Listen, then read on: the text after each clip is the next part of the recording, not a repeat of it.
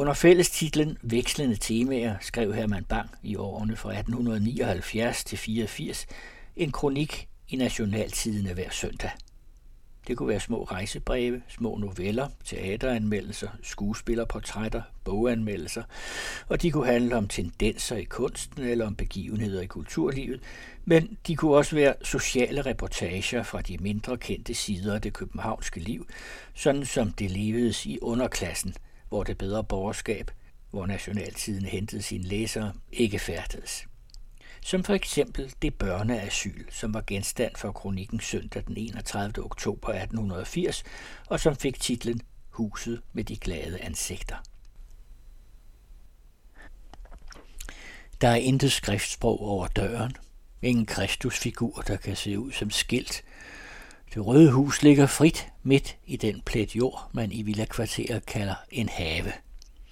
Går man forbi, ser man i stuens brede vinduer ofte hoved ved hoved. En skare pludrende børn. Af nogen ser man nakken, af andre et par fremstrakte arme. De forreste har panderne mod roden. Ovenpå står alle vinduerne åbne dagen lang. Man må holde meget af frisk luft i det hus. Man skynder sig, man er frossen og søvnig, og nu kommer man til med for sent til sin forretning. Sporvognen kørte, mens man knappede sin overfrakke. Om morgenen er man altid irritabel.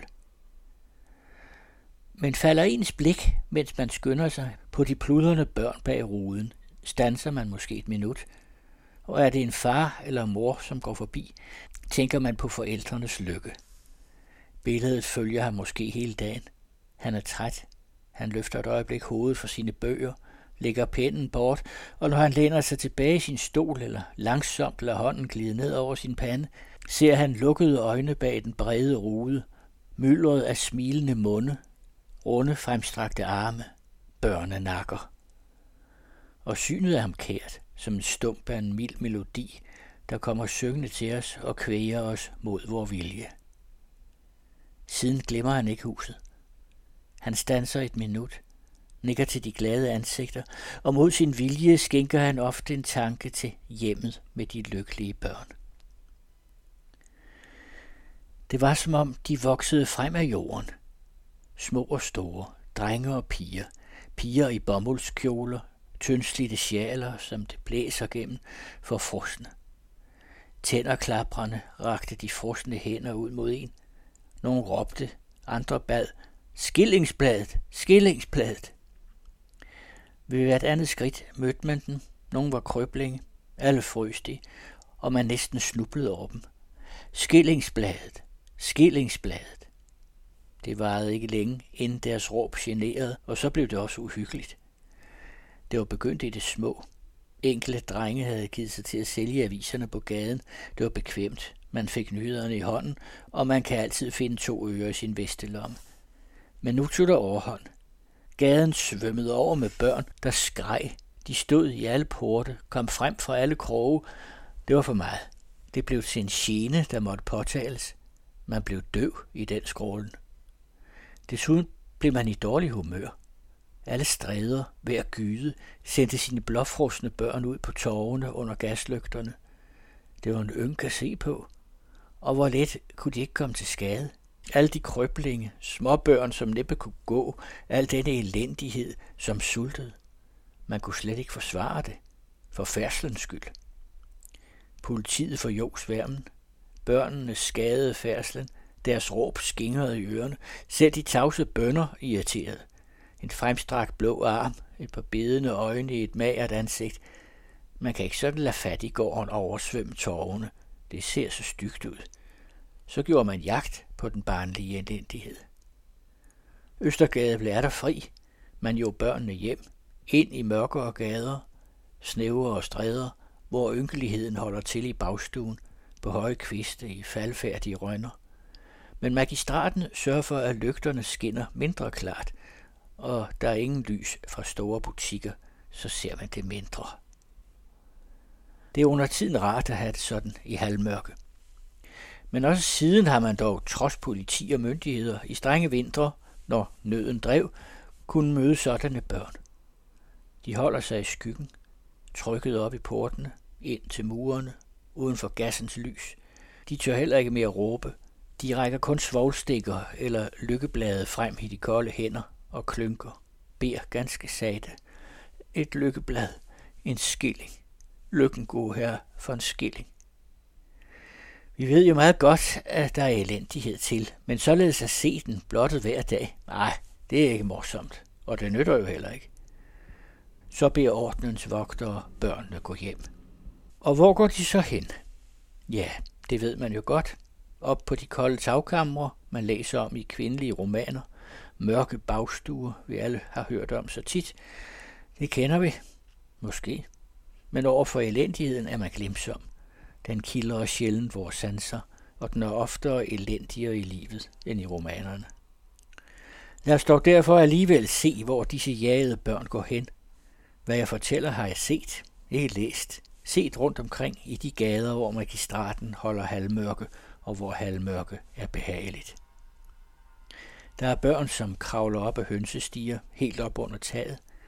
Man kalder det da kvistlejlighed – det er en rede under tagstenene.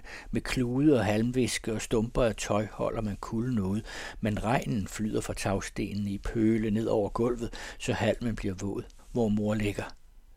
For det er mor, det halvnøgne væsen, som skulle give den skrigende byld af pjalter, der ligger gemt under halmen, dige ved et slapt bryst.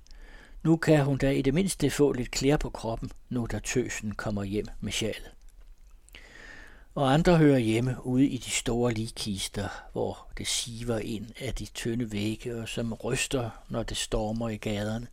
Stuen er tom. Arbejdsløsheden har klædt dem af. Arbejdsløsheden og fortvivlelsen.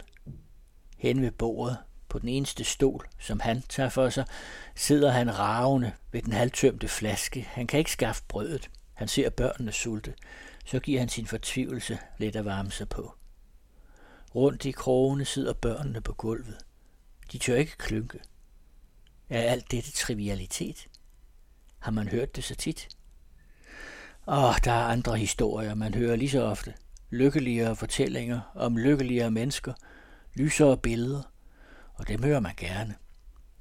Men for dette lukker man sine ører og siger til den, der ubelejligt vil fortælle, gå, vi har hørt det så tit men under tiden skal man høre.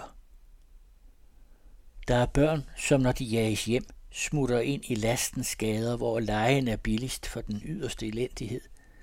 Og under tiden er konen på kvisten kun deres plejemor. Moren bor nedenunder. Faren kender hverken de eller hun. Nogle går hjem til sygdom, andre til drukkenskab, nogle til hug, andre til tårer. Alle går de hjem til elendighed. Men under tiden kunne det også hende, at barnet med lykkebladene svarer ordnens vogter, at det ikke har noget sted at gå hen.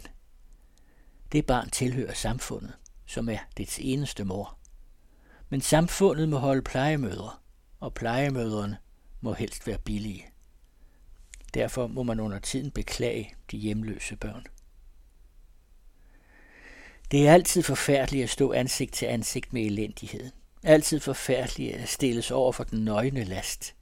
Man bliver trang om hjertet, taber næsten ånden. Men at se børn lide, barndommen sulte, de tidlige år redningsløst synk til bunds i hjælpeløs undergang, det er dog det forfærdeligste af alt. Når lastefuldheden er gammel, tilstår man sin hjælpeløshed. Har elendigheden grå hår, trøster man sig ved, at dage ikke er evige men elendige børn. Børn, som vokser op ved siden af regnestenen, som suger næring af snavset, ånder en forpestet luft.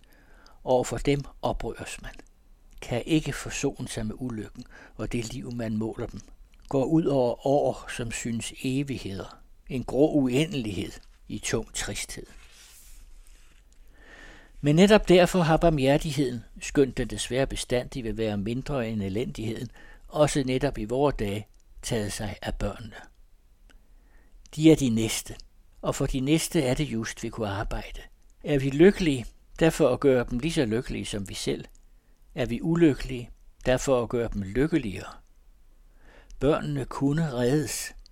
Lad arveligheden være nok så bestemmende, blodet nok så afgørende, livet og udviklingen har dog mere at sige end dem begge, og intet steds kan barmhjertigheden, som antager sig ulykken, arbejde så forhåbningsfuldt som her. Derfor har vores dage, der på tusind måder søger at læge de sår, som samfundslivet slår, på intet punkt arbejdet ivrigere end her. Børnehjem, asyler, arbejdsstuer, optagelseshuse har alle på forskellig vis arbejdet for det samme mål. Ved tidlig at rive en usund spire ud af elendige forhold, at skænke samfundet et dygtigt menneske. Og skuffelserne, der er barmhjertighedsgærningernes skygge, har her været færre end noget. Det er den barmhjertighed, der antager sig børnene, som i det røde hus med de glade ansigter har skabt de hjemløse et hjemsted. Huset med de glade børn. En plejemors flok. Skulle man fortælle dette hus historie, ville det som så ofte blive fortællingen om en kvindes opoffrelse. En stille gerning, rygtet i en krog i skjulthed, vokset i stilhed. Hvorfor har ingen fordret tak, og hvorfor ingen er blevet nævnt? Men måske netop derfor er den vokset. Og måske ville man kunne lære af den historie. Til hver dag at vise vilje, hver dag at kæmpe med de små ting, hver dag i stillhed at bringe små ofre. Det fordrer måske mere mod, end en gang at være en helt. Man opskriver heltenes historie. De stille eksistenser gemmes i enkelte hjerter. Men denne historie tilhører os ikke. Forstanderinden på Vordrupsvejs børnehjem siger blot, den tid før jeg fik børnehjemmet. Hvilke opoffrelser disse år gemmer fra de lange år, hvor hun alene ved egne midler, som ikke var store, opdrog sine 14 første. Derom tiger historien, og hun. Den tid før jeg fik børnehjemmet, er nu også længe siden, og måske halvvejs glemt, undtagen af de 14. Nogle af dem er på børnehjemmet endnu. Forstanderinden antog for 14-15 år siden nogle fattige børn, optog dem, reddede dem fra elendigheden. Det er den simple begyndelse. Og langsomt blev børnenes antal større og større. Plejemoren mægtede ikke opgaven alene, og private trådte sammen for at hjælpe. Man så jo de heldige frugter. Børnene var revne ud af tidlig elendighed. Nogle var moderløse, andre faderløse, for nogle var forældrene en forbandelse. Har kom de i ren luft, blomstrede og blev sunde. Folk er altid hjælpsomme, hvor resultatet kunne tale. Og her talte røde kinder og barnelykke. Det blev begyndelsen til børnehjemmet på Vordrupsvej, hvor man for fem år siden opdrog 25 børn og nu har 62. Under tiden, når arbejderne går hjem fra møllen lige overfor, sommeraftener, når børnene leger i haven, stanser de og ser på lejen. De har rigtig nok fået mange børn, siger de så til forstanderinden. Børnene leger skjul eller tager fat. Pladsen er ikke stor. En plet jord som en tallerken, lige så lille som huset, der er bygget til 80, og mest med rumme over 70 små. Men de er glade alligevel. De gemmer sig. De råber komme. De mindste leger med hunden. De ældste sidder viskende på bænken under tjørnen. Så råber mor op, og i et nu floks de om hende. Hun siger godnat til hver enkelt, beder dem sove godt, og store og små går ind. Der er røre på sovesalen. Seng står ved seng, lidt for mange seng og lidt for lidt luft, med hvide laner og røde tæpper. De mindste ligner dukkesenge, så små er de. På træbænken ved fodenden klæder de sig af. De sidder og råber og spræller med de lyserøde ben, mens de får nattøjet på, og de ældre tyser på dem, men de kunne slet ikke få ro. Sådan som børn dog altid kunne snakke, når de skulle i seng. De leger til de falder i søvn, så sover de ind med et smil. De mindste toårsunger, som ligger og strækker armene ud og vil kysse mor, bliver lagt op på bordet for at vaskes. Så skriger de og spræller og vil ikke lægge stille, indtil de til sidst bliver tørret af med et lagen og rullet. Så får de natkjolerne på og i seng. Forstanderinden går ind gennem sovesalen, stanser hister her og løfter lyset. De sover allerede med hovedet på siden og hænderne løftet over landet. Ligger de seng ved seng. Ovenpå sover de største. Det summer derop. Der er 14 års piger iblandt, og i den alder har man altid meget at viske om. De pluder og sagde det fra seng til seng. Men de har været op fra klokken 5, og de er trætte. Langsomt bliver ordene færre, pauserne større. Viskningen dør hen med et godnat. Børnehjemmet sover. Klokken 5 vækkes de ældste, og et par timer efter vågner de små. De vågner med et udbrud, ligesom fugle, der ryster deres fjer med kvideren, og når de har fået øllebrødet til livs, begynder dagværket. Og dagværket er vidt forgrenet i det røde hus. Børnehjemmet er ikke rigt. Det har jo kun gode menneskers hjælp at holde sig til. Og gode mennesker har så meget at give til. Og selvom det var rigere end det er, måtte der dog arbejdes. Alle arbejder. Det er princippet. Man lærer selv den mindste at gøre sig nyttig, og den, som føler sig nyttig, er ikke langt fra at være lykkelig. Derfor får enhver noget bestilt. Sin gerning er udrettet i hjemmet. De mindste piller klude. De sidder langs de lave bænke i arbejdsstuen med deres klude og piller så flittigt, så flittigt. De ved jo, at hvad de piller, bliver til både kjoler og strømper. Og det hjælper. En af de ældre passer på, en af de 14 fra før børnehjemmets tid. Husets bedste støtter.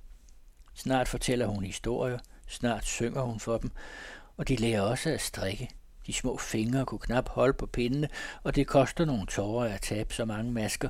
Men til sidst bliver også det lært, og man kommer ind i den næste klasse ved siden af, hvor der staves og læses og læres landkort. Der er børnene allerede store.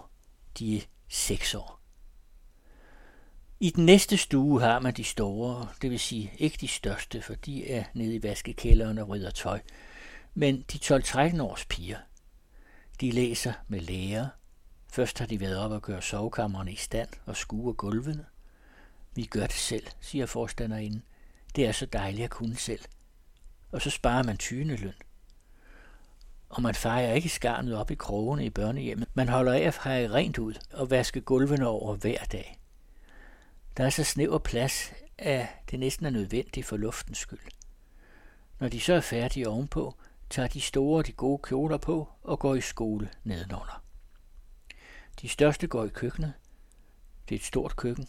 Langs alle væggene hænger tindskålene i ræder. De skinner selv her i halvmørke, og på hylderne er tallerkenerne stillet op. Tallerken ved tallerken, en helt strålende legion. Gryderne bliver snart for små, siger en af de store piger og peger på nogle kæmpe kedler. Der hører meget til. I dag skulle de have sødsuppe. Æblestumperne svømmer ovenpå i kedlen. Der er meget at gøre i køkkenet. Herfra skal man jo ikke alene mætte hjems 62 måneder, men også lave plejeforeningens mad, kraftige portioner til de syge koner, og alt bliver der gjort. Roligt, stille, uden støj. Det er op på et værelse i stuen, at denne tilfældige travlhed, som synes at have så god tid og altid stunder til at blive, breder sig ud over huset.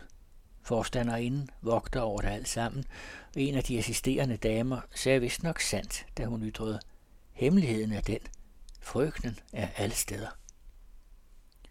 Klokken tre spises der. Man rydder op og lukker op for luftens skyld. I de samme stuer må man blive. Der er ikke andre og selv i disse bor man kun til leje. Dækker bord og sætter maden frem.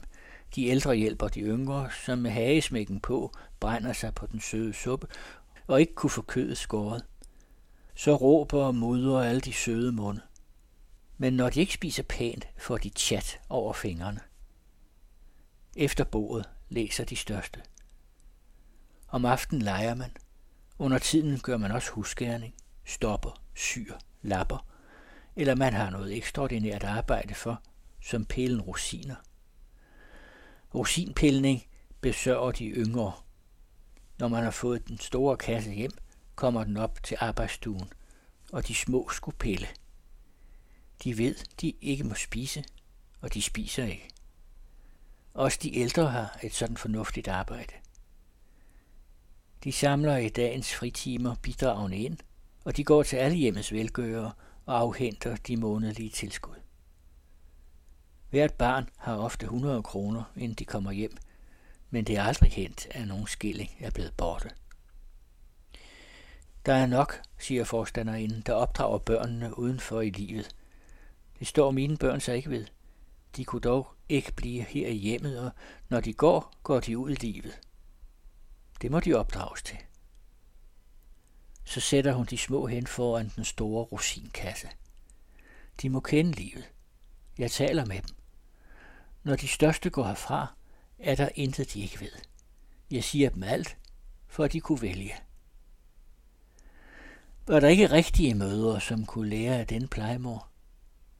Mødre, for hvem ubevidstheden er det samme som uskyldighed, som lader deres børn gætte i stedet for at lade dem høre, og som har så meget mistillid til deres eget kød og blod, at de tiger fristelserne ihjel, som om der ikke kom en dag, hvor desværre dette blod ville tale. Plejemor kender livet bedre. Om søndagen holder man hviledag i hjemmet. De store går i kirke, de som har fortjent det. De som har været dogne i ugen kommer ikke med. At høre Guds ord er en belønning. I hjemmet selv er der ingen gudstjeneste, ingen ørkesløse bønder. Her lærer børnene ikke at ligge længere om morgenen, fordi de så gerne vil bede fader vor en gang til.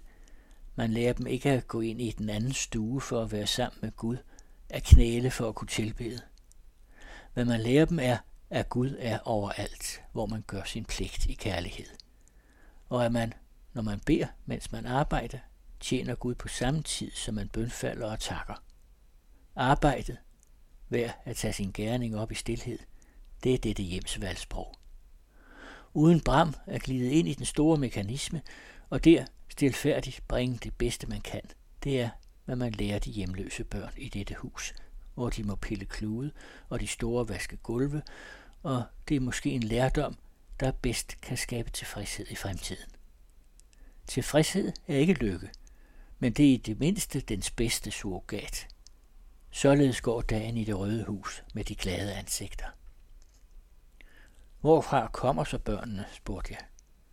Og besynderligt nok, forstanderinden fortalte mig netop om hin tid med skillingsbladene. Og børnene er der endnu, selvom politiet sørger for, at de ikke forstyrrer færdslen.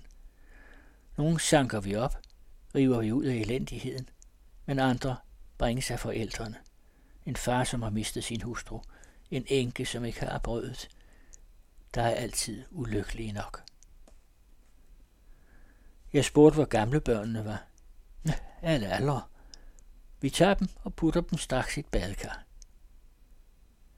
Jeg havde set alt og rejste mig for at gå. Takkede for alt, hvad jeg havde set. Det havde glædet mig meget. Ja, siger forstanderinden. Der er velsignelse for gerningen. Der er kun et, som er sørgeligt. Hjemmet er fuldt. Huset er så lille, og vi bor til leje.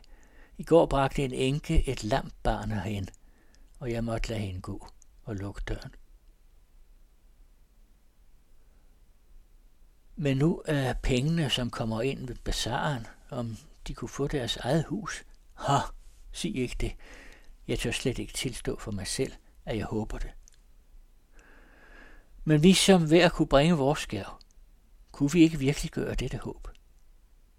Om ikke for andet, så for at mange kunne se, at der altid er velsignelse over en stille gerning, som tages op i troskab. Om ikke andet, så for at hedre en enkelt af de mange stilfærdige, hvis historie ikke skrives, uden i taknemmelige hjerter. Og mere end dette, for selve værkets skyld, for husets skyld, hvor moderløse har fået en mor, hjemløse et hjem. Men det vil også lykkes. Om dette hus taler man ikke forgæves. Hvor fattig man end gør det, aldrig forgæves til nogen mors hjerte. Om dette livsværk ikke forgæves til nogen kvinde, som har offret noget i sit liv. Og der er mange mødre og mange stilfærdige kvinder. Jeg fortsætter med flere af Herman Banks vekslende temaer i de kommende uger.